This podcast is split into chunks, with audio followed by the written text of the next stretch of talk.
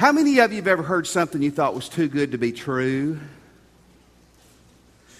Work 10 hours a week from home and make $10,000 a week. Have you ever seen those ads? I get those on my uh, computer every week. Of course, they don't tell you you'll have to sell crack cocaine to do that. Uh, and you'll be spending 20 years in Angola for that. But, you, you know, most of the time when you hear something is too good to be true, the truth is it's too good to be true. But this morning in 1 Corinthians chapter 2, we're going to look at something that's out of this world. I mean, it's, it's marvelous. It's worth saying amen to. Hallelujah. Uh, it's, it's, uh, in fact, my main thought this morning is this what God has in store for those who love Him is too good to be true, but it's true. What God has in store for the people who love Him and follow him is too good to be true, but it is true. Our text today is 1 Corinthians chapter 2 verse 9. If you have a Bible, you can read with me. If not, follow along on the screens. It says, however, as it is written, no eye has seen, no, nor ear has heard, no mind has conceived what God has prepared for those who love him. You know, it's interesting. We don't really know where, where Paul, God through Paul, was getting this, where it says, uh, for, however, it is written, because there's not really an Old Testament or another New Testament verse that says this. Scholars believe maybe it was a compilation of Isaiah 64 4 and Isaiah 65 17, but whatever, how it turned out when God spoke it through Paul, it was wonderful. It was fantastic. What is this great verse saying? What is it talking about? Well, here's the first thing. It, one, it's talking about life here on this earth. It's saying this that God has prepared, and pre- prepared means to make ready, it means to, to pave the way. God has made ready, God has in store, God has plans for those who will follow Him down here on this earth that are, that are out of this world. Okay? Some scholars say this verse is only talking about heaven. Some say it's only talking about here on this earth. The truth is, it's talking about both. We're going to see heaven more as our main emphasis in a moment. But one thing this verse is saying, now listen what this verse is saying. It's saying if you and I will sincerely get, get off center, get off the fence, and we will jump in with God and we will follow Him with all of our heart, not our way, but His way. If we will, if we will live for Him with passion, not our agenda, but His agenda, that the places He will take you, the things that He will do with your life, will be out of this world. Young people, you guys get a hold of this right now. If you will follow God, where you will end up, what He will do with your life will be far greater than you can ever imagine. See, here's what happens to most of us who are older. Many of us are Christians. We've given our life to Christ, but slowly and surely we've taken it back, haven't we? And God really doesn't run the show anymore. We say He does, you know, because that's what we're supposed to. But we run the show, and we live so subpar below what God wants us to, we never realize this. First thing this passage was talking about was the here and now. That if you will live with God and for God with all your heart, He'll take you on a ride that's out of this world. But secondly, it's talking about heaven. It's talking about the life to come. Now, some of you may say, well, you know, heaven's great, but I don't plan on going there for a long time. I'm not encouraging you today to, uh, to pack your bags and leave this afternoon, although you never know when you will be leaving. But everybody has got a date with eternity. And the, the thing you need to do is make sure that you're going to heaven, because I can promise you the alternative is not very good. But going to heaven is going to be absolutely out of this world. Read verse 9 again with me. However, as it is written, no eye has seen, nor ear has heard, no mind has conceived what God has prepared for those who love Him, those who have a real relationship with Him through Jesus Christ. Again, the word prepared there means to make ready. It's interesting. In, in John chapter 14, Jesus was getting ready to die on the cross, arise from the dead. Then he was going to go back to heaven. But he told his followers, he said, Guys, look, one thing I want you to know I'm leaving, but I'm going to heaven to prepare a place for you. Isn't that awesome? God says, Listen, I'm leaving, but I'm going to get a place ready for you. And then someday, when your time comes, I'm going to take you to be with me. That's one of the things God is saying this morning. God's saying, Listen, if you are not a Christian, give your life to me today. If you are a Christian, God's, God says this that He is preparing, even today, a place for you in heaven that's going to be out of this world. And I got to tell you something that's going to be disappointing to many of you today. There won't be any women in heaven, I'm afraid. I don't know that for sure. Rome, uh, Revelation 8 1. It says, When he opened the seventh seal, there was silence in heaven for about a half an hour. One time I was talking to Dr. Bill Tanner about heaven, and he said, You know, I read this, and I just don't believe that there will be a woman in heaven after reading that. Bill, I don't know. I don't know. Bill didn't say that, Don. Okay, I was just joking. I was trying to get y'all's attention. The guys up front were like, no chicks in heaven. No, they'll be there. They're, only people be in heaven will be saved people, correct? Amen. That'll be men and women and, and everybody else. Okay, what is heaven like? What is heaven like? Mo, listen, anthropologists studying humanity what they found about almost every culture, almost every culture has looked ahead to the life to come.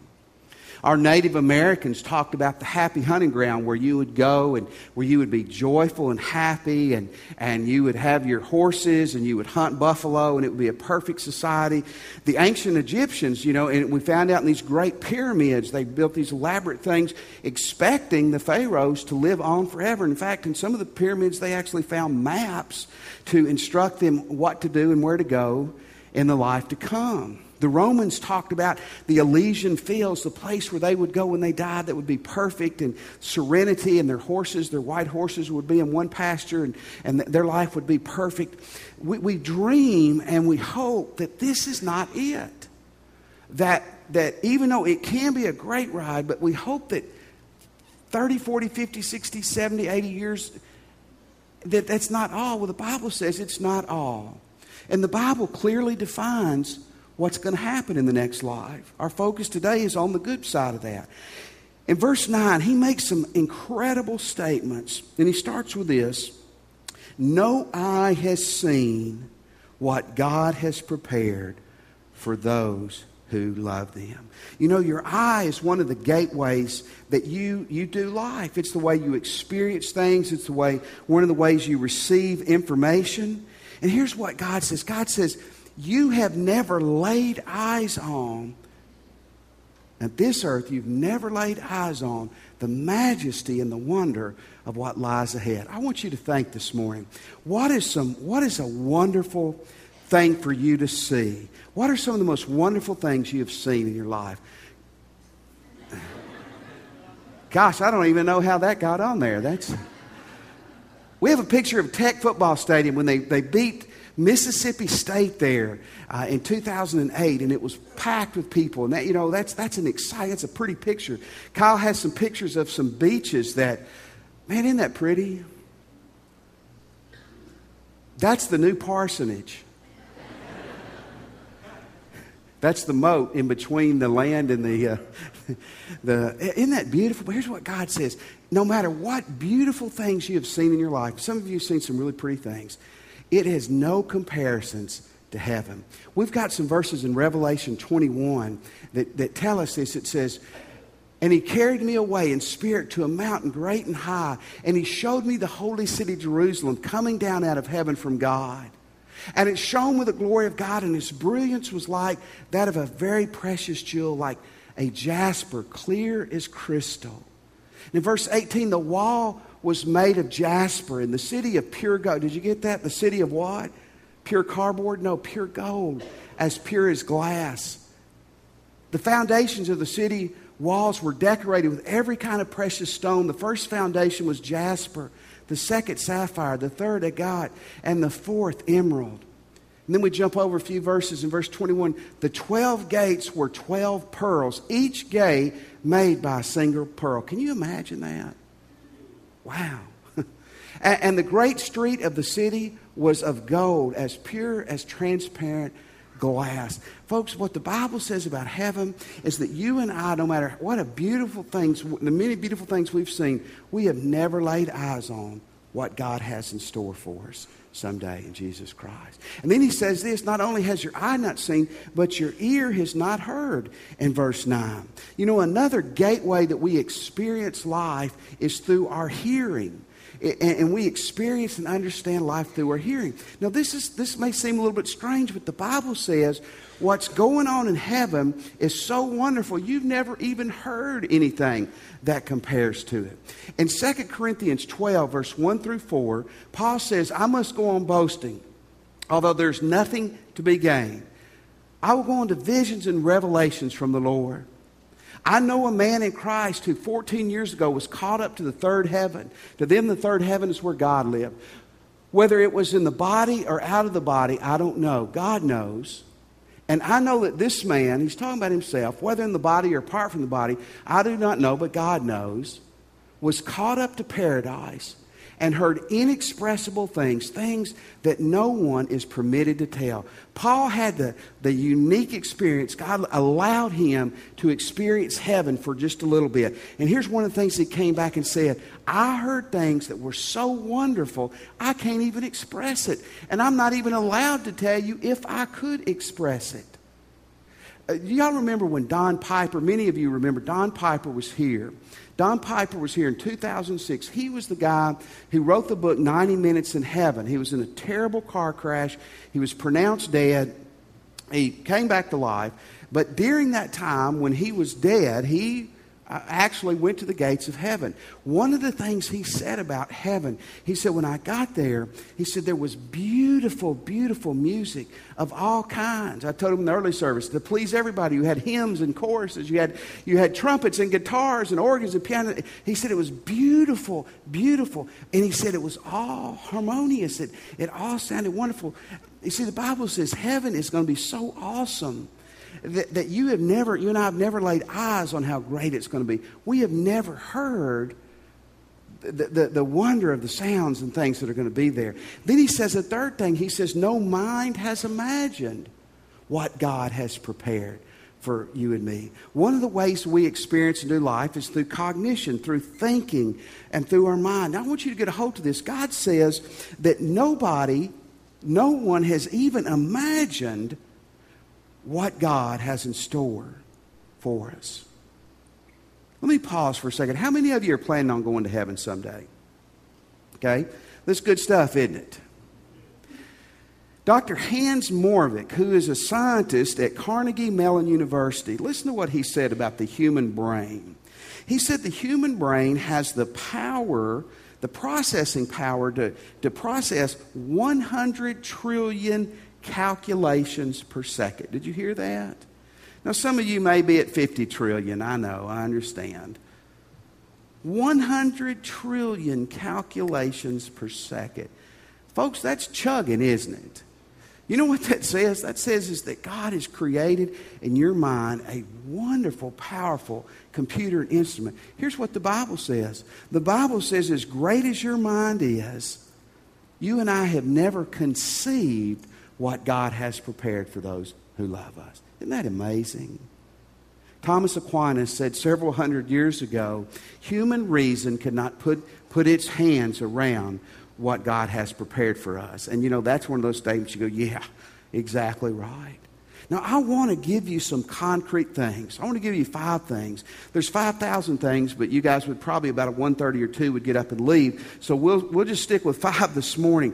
Five things about heaven that the Bible says that are just absolutely phenomenal. And I want you to get a hold of these and swallow them and, and let it really touch your heart and change your life this morning. Here's one thing the Bible says. In heaven, we will be in the visible, physical, using our terminology, presence of God.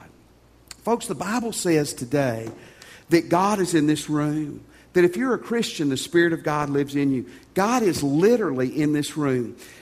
When we walk into heaven, here's going to be one of the coolest things. Not only is God going to be there in spirit, we're going to see God.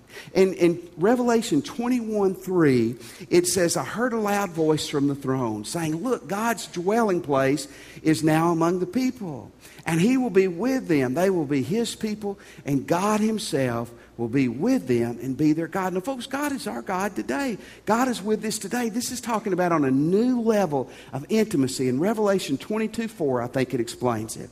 They will see his face, and his name will be on their foreheads. In 1 John, it tells us we will see him someday as he is. Can you imagine walking into heaven and seeing the Lord? Is that not incredible? Is that not incredible? I think, by the way, I think people in hell will see him too, but it'll be a whole lot better seeing him face to face than seeing his feet. Amen? One thing about heaven is we will be in the literal presence of God. Here's the second thing the Bible tells us there will be no more death in heaven. Folks, death is a part of life. I know that sounds oxymoronic, but it is. Stats say that, that in our world, Every second, about two people die. So in one minute, about 120 people die throughout our world. When they were building the internet, uh, internet, the interstate system in America, engineers talked about what was the greatest barrier they faced. Now, I would have thought it was rivers. I would have thought it was mountains, things like that. Rednecks who didn't want to let people, you know, go through their land. You ain't going through my land. You can hear, yeah, that was, I'm sure that was said a lot. The biggest problem was graveyards. One engineer said America is one gigantic graveyard. They plot a course and then they go, okay, we got to go around this graveyard. We got to go this way, above it, under. You know, what do we? You don't go under a graveyard, obviously. But we got to, you know, graveyards were the problem. And many of you are too young that this has hit home with you yet. I, I did two funerals last week. Man, death is a bad, horrible part of life. And it separates us it separates us from people we love. In Revelation 22 4, 21 4, He will wipe away every tear from their eyes. Read that little part there. There will be re- more death. That's unbelievable, isn't it? Folks, when you enter heaven, hell is described as eternal death, heaven is described as eternal life. When you and I go to heaven, we will enter a place where death will be no more. That family member, that friend, that husband, that wife, that person you love, you won't ever have to worry about them leaving you again or you leaving them. Death will be gone. Here's another cool thing there'll be no more pain in heaven. How many of you ever occasionally have a little pain? A little pain? I read this week, and obviously this is going to vary, but in America, last few years, 25 to 30 million, 25 to 30 million Americans have had some kind of surgical procedure which has involved anesthesia.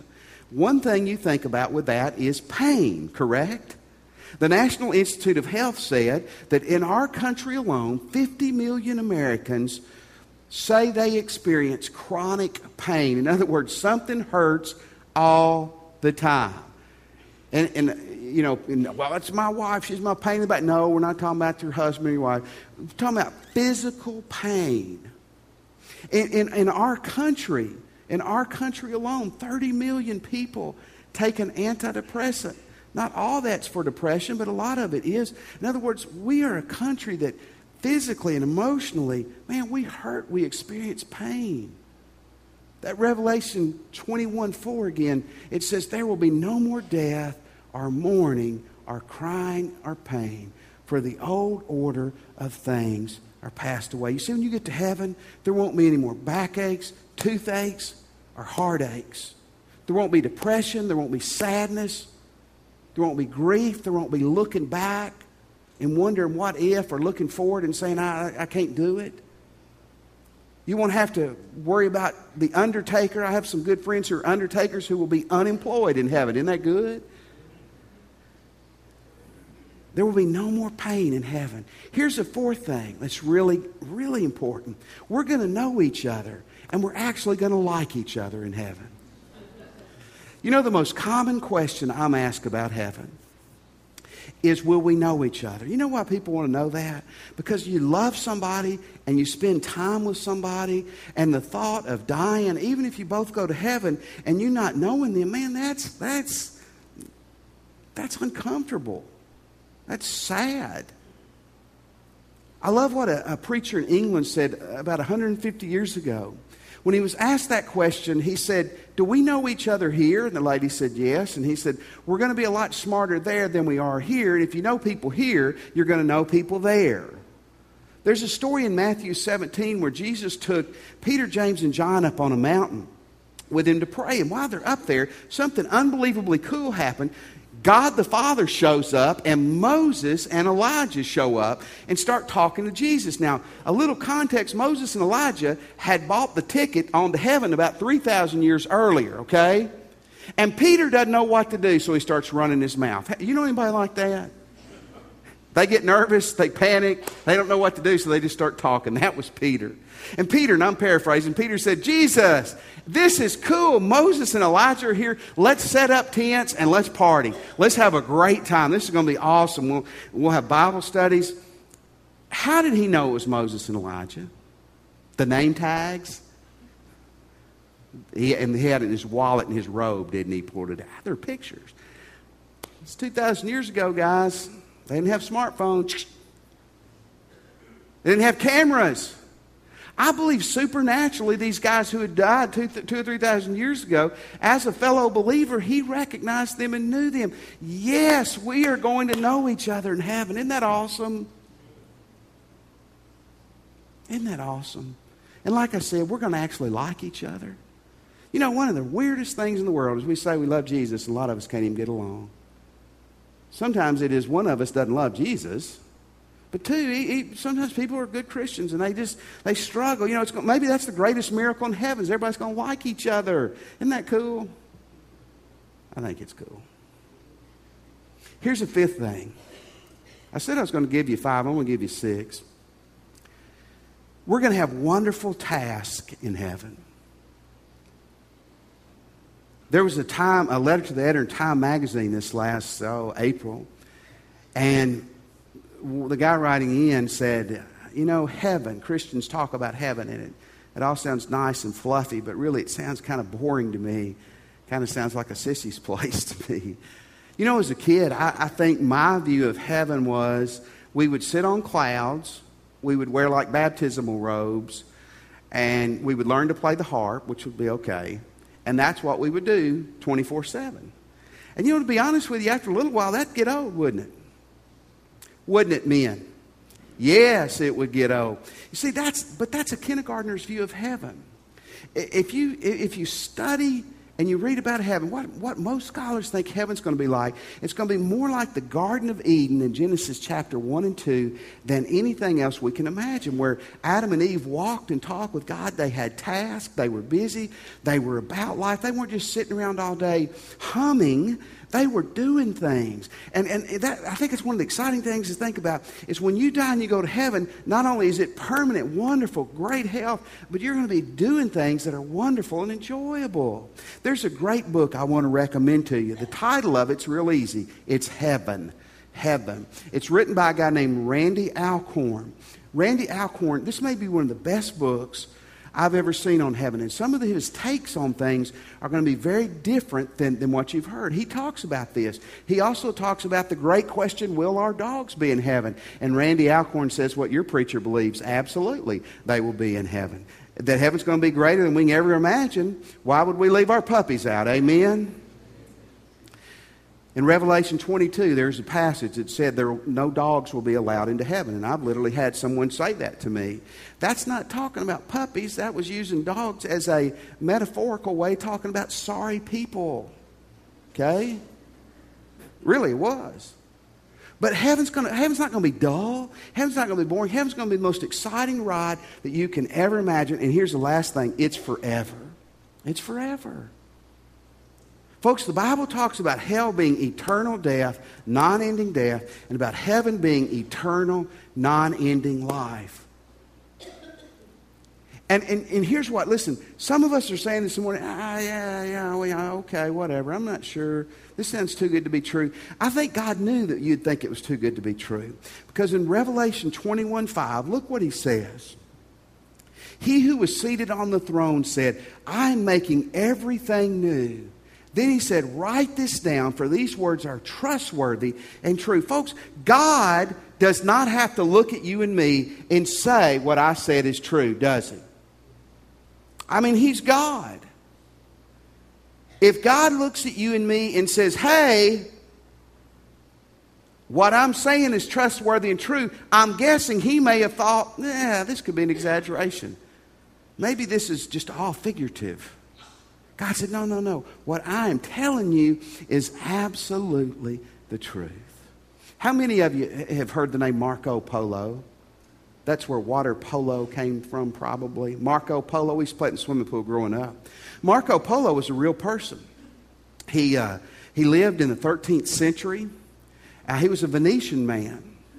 And as a young man, he set out to travel the world. And for 25 or 30 years, he traveled to China, to Central Asia. He went to places, as far as we know, no European man had ever been. And when he came back, two and a half, three decades later, he came back with these marvelous, unbelievable tales of what he had seen and experienced. People thought he was absolutely out of his mind. They even sent his priest to him to plead with him to confess and repent. And when Marco Polo was dying on his deathbed, instead of his family saying, Oh, Marco, we love you, it's going to be good in heaven, they were saying, Please recant of all these wild stories you told us about these places you went because everybody, including us, thinks you're a nut. And here's what he said I didn't tell you half of what I've seen. I want to tell you this morning with heaven I haven't told you one one thousandth because I don't know any more than what I've told you of what it's going to be like. Isn't it going to be awesome? Let's pray. If you're a Christian, boy, I hope today that you will embrace, reflect upon, and live worthily of what God's got ready for you. If you're not a Christian, how, how or why in the world would you want to miss this place? Would you give your life to Christ right where you're seated this morning? Just pray with me and just say, Jesus, I'm a sinner. And I want to turn from my sins. I believe you're God's Son and that you died for me. And Jesus, I ask you today to come into my heart. I give you my life. Let me have your attention just for a moment. In a minute, we're going to have you stand. Justin's going to sing a beautiful song. You're welcome just to, to listen or to sing along with him more importantly than that, I want to challenge you to respond to Christ. Christian, why don't you lead the way this morning? Maybe you need to step out and come to the altar and pray or pray with a minister. Maybe, honestly, you have not been living a life worthy of what God has for you and you need to repent.